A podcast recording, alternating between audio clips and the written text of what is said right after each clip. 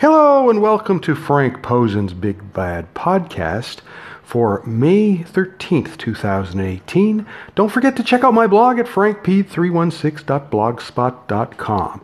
And if you go to the blog now, I have posted the two women's matches from last night's U F C show in Brazil.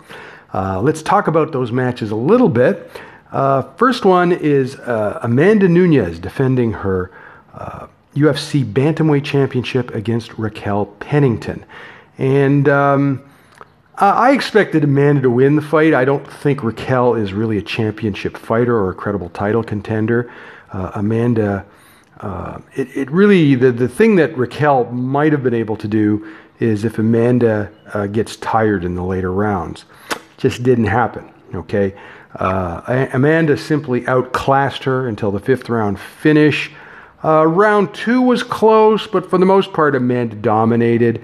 Uh, she used leg kicks to uh, destroy Raquel's left leg.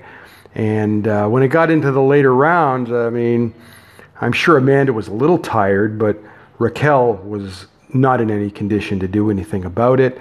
And towards the end of round four, uh, Amanda broke Raquel's nose. And then she went back to her corner, and she told her corner uh, she wanted to quit. I mean, we heard it on T V, so it was obvious. But her trainer, Jason Kutz, uh, sent her back out for round five.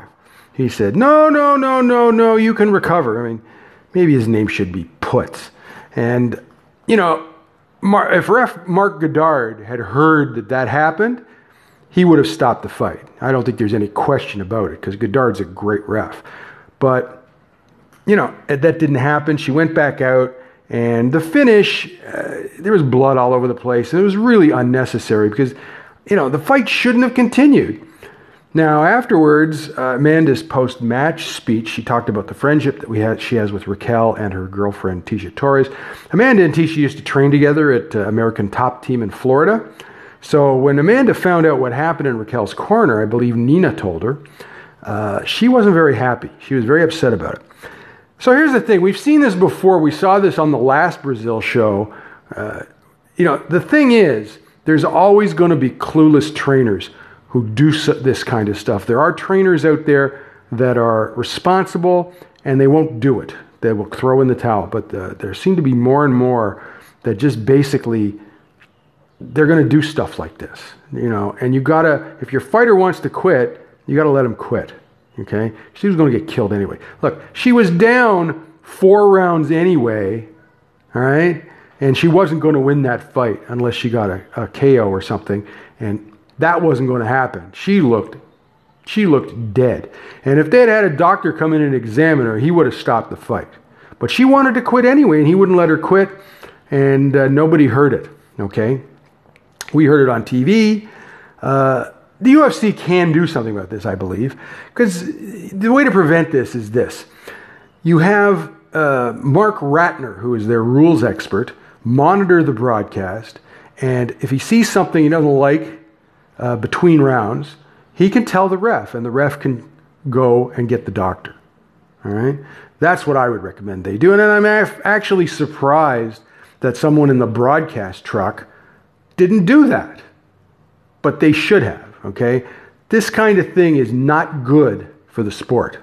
All right, we have to have trainers who are responsible and are going to treat the fighters with respect and listen to their fighters. All right, and this guy Putz, that's what I'm going to call him. He didn't do that. All right, he did what he wanted to do, and that's not how things are supposed to work. Okay, so I'll get off the soapbox now. So what's next for Amanda? Well, I suppose the uh, fight with Chris Cyborg, possibly this fall, it's not going to happen in July when Cyborg wants to do it, but that could happen as well. And as I said uh, on my uh, blog uh, uh, a few days ago, uh, I think uh, they have a, a very weak bantamweight division right now, and I think they have to go out and find some, some new fighters. Um, Ketlin Vieira is a possible title contender, uh, but I don't see anybody else on the horizon that really qualifies. You've got some fighters that have been around a while and they're on their way down. You have fighters that have moved to uh, flyweight, and uh, I just think they need to get some some uh, new fighters uh, for bantamweight. Now, the other fight was a strawweight bout. Mackenzie Dern, uh, the uh, B J J whiz, whose uh, father was a B J J whiz as well, and Amanda Cooper, who's a fighter from Bath, Michigan. And uh, Mackenzie, they have, uh, they have big plans for Mackenzie. She's only twenty-three years old. Uh, she's definitely got advanced Brazilian Jiu-Jitsu skills, but um, she probably needs some more uh, advanced uh, strike training.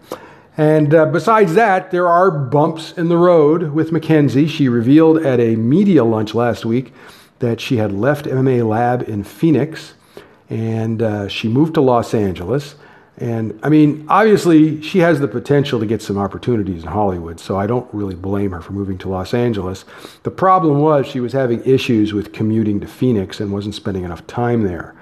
Uh, M M A Lab coach John Crouch told her to find a more convenient gym, so she left there, and she is now training at Checkmat in Los Angeles with uh, Coach Joe Vieira. So he's Brazilian, which I think she kind of likes. And she's also doing strike training at Black House. So she now says that this disruption was the reason that she weighed in at one hundred twenty-three pounds. Now, there were some dopey fans out there who thought that Amanda shouldn't take this fight. But you know what? No fighter goes all the way from Michigan to Brazil to not fight. So she immediately took the fight. She got thirty percent of Mackenzie's purse. She cut a great promo after the weigh-ins, and she was talking about, oh, I'm going to beat her and blah, blah, blah, blah, blah, and all that stuff. The problem with that is Amanda is not a very good fighter. So I was not particularly surprised when Mackenzie decked her in round one and finished Amanda with a rear naked choke. A couple of minutes into the fight, I think it was about three minutes actually. So Uh, I didn't expect Amanda to win anyway. Okay. Now the U F C. Uh, now the U F C has already told Mackenzie she is moving to flyweight. How do I know that? Mackenzie said that in the post-fight press conference. Now I have said for two years that she should be a flyweight. I think she's always going to have trouble making one fifteen, and she's much bigger than the average strawweight. She's just a, she's a big girl for that weight class, okay? Now, if she can make one fifteen on a regular basis, I have no problem with it. She says she's going to try and convince the U F C that she should remain at strawweight. So what she's doing now is she's going to the U F C Performance Institute in Las Vegas, and they're going to help her out with some stuff, including a nutrition program. I would also suggest to her that hiring a full-time nutritionist would be a good idea. Uh, maybe George Lockhart or somebody like that, or maybe there's somebody out in L A that can uh, help her out. Uh, she needs some help in that regard, obviously, because uh, uh, she needs to make weight. It's the professional thing to do. Now, the other thing, the thing she has to understand, and this is where we're talking about, she's twenty-three years old. She's a frigging kid, you know? And people have to understand that. You know, not everybody comes into the sport fully mature. But what she has to understand is raw talent is only going to get her so far. She has to show some commitment, dedication, and maturity if she plans to be a champ. You know, she says she likes to go to the beach rather than train. Well, the fight business is no day at the beach. She has to grow up very quickly, or she's going to have problems. Probably cutting weight. I don't see her having a lot of problems in the cage until she finds a really good striker. Like, she might have trouble with Valentina Shevchenko because Valentina is a great striker. Okay. I have one other bit that I want to get to, and that's that uh, uh, has to do with Rizin. Uh, Rizin owner... Uh, Uh, Sakagabara did an interview yesterday with um, Tokyo Sports, and he told them that he is planning to do a rematch with Kana Asakura and Rina at either um, at either uh, Rizin eleven, ten, Rizin eleven or Rizin twelve. So Rizin eleven is at the end of July. Rizin twelve is in August. So he says he's going to do that match at either. At one of those shows, not sure which yet, not sure which yet, but it is going to happen at that time. Um, I'll have more to say on that when it uh, is announced. Um, like I said, uh, it's an interesting, it's an, an interesting rematch, but uh, at this point, uh, you know, I favor uh, Kana to win the fight at this point. And uh, that's about it for today. Uh, that's about it for today. Don't forget to uh, go to my blog at frank p three one six dot blogspot dot com. As I said, the two uh, fights, our video is on my blog right now, and uh, you can uh, check them out if you didn't have a chance to watch it last night.